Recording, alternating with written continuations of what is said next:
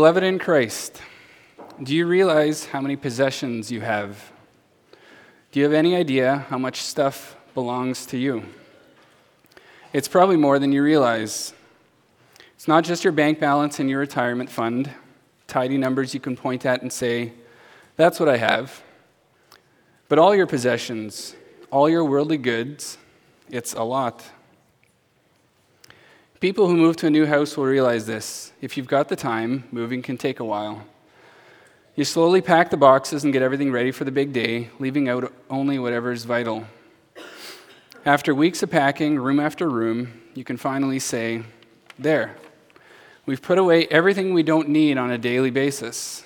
And then it's almost embarrassing to see how much, to see how little we need from day to day and how much is extra. Or maybe you've done an inventory of the contents of your home for the insurance company. You spent hours documenting, documenting everything you have, and it's page after page of items, probably much more than you would have guessed. So, how should we look at our possessions, our money in the bank, our car in the driveway, those things in our garages and on our shelves? What's it all for? Today we study the eighth commandment you shall not steal.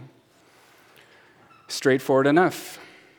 Yet God is concerned here with more than just cheating on your tax return or lifting a few $20 bills from dad's wallet. No, God's will also relates to the good use of our money and possessions. The Lord looks at these things not just negatively, but positively. And actually, the positive side is so much more important. How can we use God's good gifts for a good purpose? How can we spend and save and own in a way that brings honor to God? The Lord wants us to be stewards of everything that He's given, to treat it rightly and to use it wisely. We need that reminder often, for we're prone to being discontent with what we have and selfish in how we use it. Yet when it comes to our possessions, we're called to submit our lives to God's good law and the rule of our loving Master. I preach to you God's word as it is summarized in Lord's Day 42. The outline of the sermon is Be a faithful steward of God's gifts to you. And then the points are the owner, the stewards, the assignment, and the rewards. It's nothing new that people take a wrong attitude to money and possessions. Sometimes we think of this as a modern problem or a Western problem, one that afflicts only those living in wealthy countries. But materialism is a sin that is almost as old as the world. Also, during his ministry, our Lord Jesus was confronted, confronted with greed and theft and the worship of money, even among the people of God. Many of the people he spoke to didn't have much to their name, yet they still knew about the corrupting power of money. Money is a snare for rich as well as poor. That's why Jesus in the Gospels is often addressing the matter of our possessions. He knew, he knew that here God's people needed much instruction. To explain God's wisdom for life, Jesus used a teaching tool called a parable. He would portray familiar images and scenes from everyday life, scenes of farms or households or businesses. From that, he would draw, draw some lessons for life in God's kingdom so that the people could clearly understand and hopefully remember. One particular image that Jesus used in his parables was the image of a steward. A steward was a common position in the daily economy of that time. A steward was an employee who had the job of managing the money and the goods that belonged to someone else. We still talk about stewardship today. For example, people emphasize our stewardship of the natural environment the air, the water, the land, and resources. We have an earth. We need to care for it and to protect it so that we can entrust it to our children and to those who come after them. In a real sense, that's true. It is God's earth given to us for safekeeping. So a steward serves the one who is the owner or holder of the goods. That's another person we meet in Jesus' parables, the master, a man of property and resources. For example, the parable in Luke 16 speaks about a certain rich man, in verse 1, who is the owner of a large estate who gave his steward control over everything he possessed. Likewise, we meet an owner in the parable of Luke 19, a nobleman who went into a far country to receive for himself a kingdom. Verse 12. This man, too, handed out large sums of money to be managed while he was away. Both men were wealthy, with power and influence, and servants to command. It's not hard to understand who these owners represent, for Jesus is teaching us about the kingdom of God. He's telling us about the giver of all good things. He's saying that as individuals, we're not the autonomous owners of what we have, free to do whatever we want. No, God the Lord is the owner of everything. This is a key scriptural teaching. For example, Psalm 24 begins this way The earth is the Lord's and everything in it, the world and all who live in it. Verse 1. The same truth is found throughout the Bible, like in Haggai 2. The silver is mine and the gold is mine, declares the Lord Almighty. And why is this so? Why is it all God's? Psalm, Psalm 24 tells us the earth is the Lord's, for he founded it upon the seas and established it upon the waters. Everything belongs to God because he made it. He has full rights to this universe and all that's contained in it. That means the Lord can do with it whatever he pleases. That's true on the wildest imaginable scale, and true on the smallest scale. It's as large as the fortune of Bill Gates, and it's as small as the $5 bill in your wallet. It all belongs to God. When it comes to our possessions, God can decide to give more, and He can decide to give less. He can build up, and He can ruin. As sovereign creator and governor, God needs, God needs to answer to no man, and all his ways are good. But whenever God gives out of his riches, those who receive it need to answer to him. For God's will is always supreme, and he sets forth the way to go for his creation and his creatures. That's why we have the Ten Commandments, after all, because the, Lord, the earth is the Lord's, the world, and all who live in it. We are His to command. And so, as we look at the stuff piled in the shed and the garage and the storeroom, as we receive another pay for a month, as we drive home from worship in our shiny vehicle, even as we enjoy our evening meal, we humbly acknowledge that God owns it all. Everything that we possess is given by Him. So it's His, every bit of it. He's the owner, while we are simply the stewards which is our second point. To understand the term steward, we can think of someone who's a manager, which is probably a more familiar term. A manager, in place, is, a manager is placed in charge of a certain a manager is placed in charge of certain duties to diligently carry them out for someone else. For instance, you can have a manager at McDonald's, a person re- responsible to the boss for the conduct of the other employees and accountable for the good food that they prepare. Or you can have an office manager, someone who is to make sure that everything in the business runs smoothly. It's a helpful comparison to compare steward with manager, but a steward is more than a manager, for a steward is given greater responsibility. Managers usually have a job description that is highly detailed, and they're given checklists for almost every situation they will encounter. But to a steward, the owner will say, here, I entrust to you this money, these resources, this property, to use at your discretion. Now, it's not for you to use however you want, because it is still mine. But from day to day, I'm giving you the freedom to make decisions about what to do and when to do it. This is the kind of mandate that God gave to Adam and Eve in the beginning to rule and subdue the earth, to be fruitful and increase. They had almost limitless resources and the great freedom to use them to God's honor. Or think again of those two parables we read. In the parable of Luke 16, the steward was called to account. And notice how much had been entrusted to his supervision vast amounts of inventory. Likewise, in Luke 19, the nobleman gave each of his servants ten minas which was equivalent to the wages of several months. Jesus is saying that God has entrusted to each of us a large share of blessing. We have goods and resources and money, plus measures of time and talent and energy. God has given to each of us out of his great wealth, and he has called us to work faithfully as his stewards. Here we realize that God distributes wealth according to his will and wisdom. In the one parable, he gives every servant the same amount, one mina. But usually he gives different amounts to different people. We can see that some stewards among us have received more from God, while others have received less. When we see these differences, it's tempting to say that having plentiful money and fine goods are because of a person's education and skills, his hard work or business smarts. Or maybe we say that some wealth is the result of being in the right place at the right time. Such things might have had some influence on our present position. But then we also have to remember the biblical truth that every blessing is from God's hand. Everything we have, everything that we've received, given in grace. So if we've got something in our bank account, some possessions to our name, and a position on this earth, God has given us a responsibility.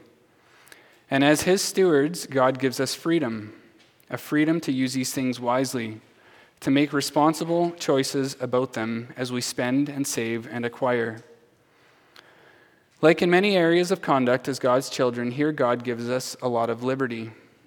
It's up to us to decide how often we need to buy a, new phone, or decide whether we should save more for retirement, or decide if we should make a generous donation to the school society. We're free. Yet, in all these things, the choices that make everyday life go round, we must conduct ourselves as those working for the Master.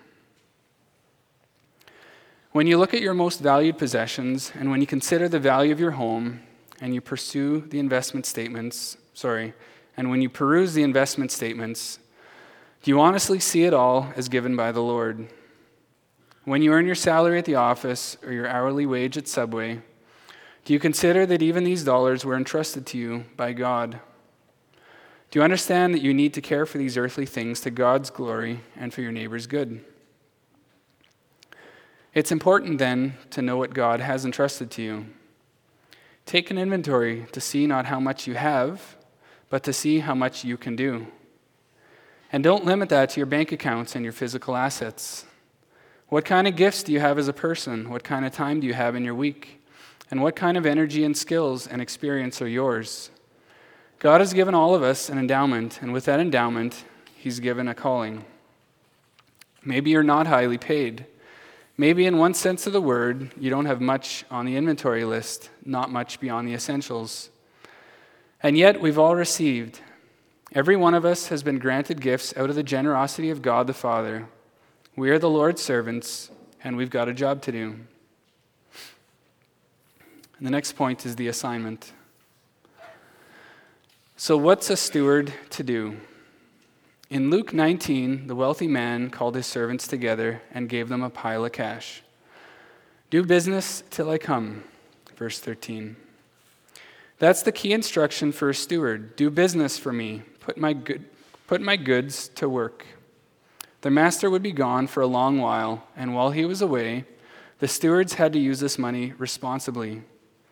They weren't supposed to squander it on pointless projects. They weren't supposed to spend it all on themselves. They weren't even supposed to save it for a rainy day.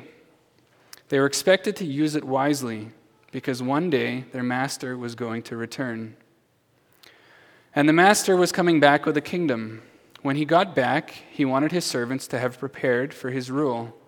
They had to be strategic with what they received, to use his gifts with a view to his purpose and his priorities.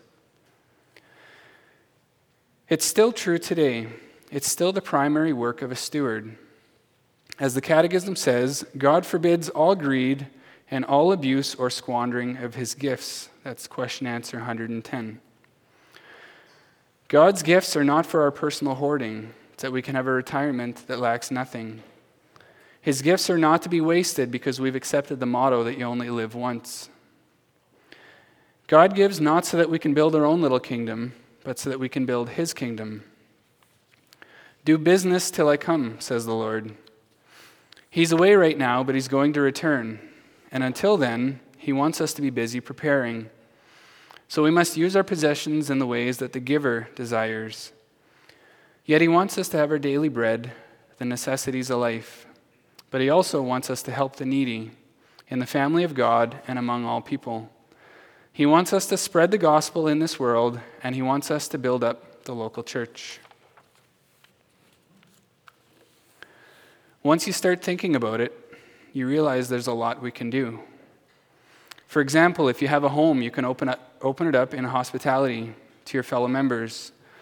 You don't need a spotless home to show hospitality or a gourmet meal ready to serve. Nor does your hospitality have to be reserved for the people whom you already know. Have someone over who you don't know. Or if you have a wallet, even one with just $5 in it, you can open it and donate it for works of mission and mercy, or you can buy a, buy a Bible or sponsor a child. Many or few, our possessions must be put to work in service of the King. Here, the Catechism teaches us to work faithfully so that we may be able to give to those in need, as summarized in question answer 111. We all know that the love of money can be the root of much evil. That's how we're supposed that's how we're used to thinking of money as something suspicious. But money can also be an important tool for working out God's plan. Think again of the parable of the shrewd steward in Luke 16. It's a difficult parable to interpret, for it seems to teach a selfish view of money. In it, the rich man leaves his servant in charge of all his goods. However, the steward was accused of dishonesty, and presumably he had been dishonest.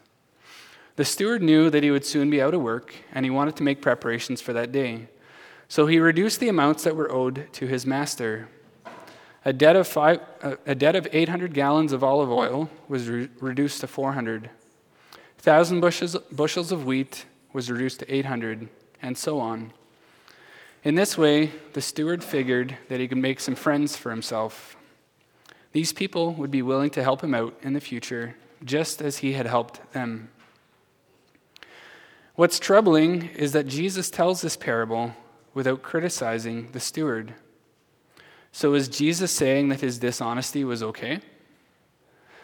The reason he didn't criticize him is because the steward was legally entitled to act in his master's name. Remember, as a steward, he had the freedom to do what he wanted with his master's goods. That's how he could arrange, that's how he could change the IOUs. The master recognized this the master recognized that this was a smart move, for it helped the steward's future cause. And what's the surprising lesson? Jesus says, Make friends for yourself by unrighteous wealth, that when it fails, they may receive you into the eternal dwellings. That's Luke 6, verse 19. Worldly wealth is not evil. On the contrary, Jesus says that it can be used in a good way. It can even be used in a way that has eternal value. How could it? For instance, the needy whom we, whom we help with our gifts might come to praise the Lord for our generosity. Or those in distant lands who hear the gospel because of what we give to mission might come to confess Christ and live forever. The children who learn about the Bible through our gifts to the school might become teachers and preachers of the Bible themselves, or they might raise God fearing children of their own. These are everlasting returns. Money might be temporary, but it can produce outcomes that are eternal. This means that we've got a serious job. It's so serious that God requires that we give an account of our work. In Luke 19, the king calls the servants together to see what they've done with his gifts. One had earned 10 times the amount, another gained five times more than he started with, but another had done nothing. He was tested as a steward, and he failed, and everything he had was taken from him. Beloved, what will the Master say about the job we have done when we are called to account for how we've spent our pay and used our possessions? Will God be pleased? Will he see that by our choices and priorities, we were trying to work for eternal goals? Will he see, will he see that we tried to build his kingdom? Or will God see wastefulness in the things that we bought? Will he see discontent and selfishness? Will he see that we were always reluctant to give, even though it all came from him? Once more, it doesn't matter how much we've been given by God. It doesn't matter where we're employed today or even whether we're bringing in a wage. Whatever our net worth, whatever our earthly possession, we are stewards who have received his gifts. And God expects us to do the job of a steward. If we do so, we'll earn his reward. That's the final point the rewards. We always hesitate to talk about rewards in God's service. It's all by grace, we humbly confess. God gives salvation freely, without any merit of our own, only for the sake of Christ. This is all very true. Yet we know from Scripture that God blesses those who are faithful. As one example, we can read in Malachi 3 how God urges his people to bring to him the whole tithe, the first fruits of their labor. He commands them to be good stewards of his blessings. He challenges them, and then he says, Test me in this, and see if I will not throw open the floodgates of heaven and pour out so much blessing that you will not have room enough for it. The Lord is saying that if we give to him, he'll give even more in return, rewarding our gratitude. That's what God is like. He is generous to the generous. We reap what we sow. Jesus taught the same lesson, saying that there's a sure reward for faithful stewards. After calling us to make good use of our possessions, he said in Luke 16, One who is faithful in a very little is also faithful in much, and one who is dishonest in a very little is also dishonest in much. If then you have not been faithful in the unrighteous wealth, who will entrust to you the true riches? In short, if we faithfully use what God entrusts today, He will entrust us with even greater things, true riches for eternity. We can say it again that whatever we receive is by His grace. Yet God promises to recognize our sacrifices and to bless our labors. Our deeds will follow us from this life right into the next. This is why Christ tells us to lay up treasures for ourselves in heaven Beloved, store up a great and lasting and heavenly reward. Store it up by being good stewards of what God has given to you here on earth. Dedicate all that you are and all that you have to God's glory and His kingdom. Take each one of His gifts, your time, your talents, your treasure, and put it to a good and holy use. For, like in the parable, we want to hear the, the king say to us on the day when he returns, well done, my good and faithful servant. You remembered who it all belonged to, and you used it all for me. Now enter into the joy of your master. Amen.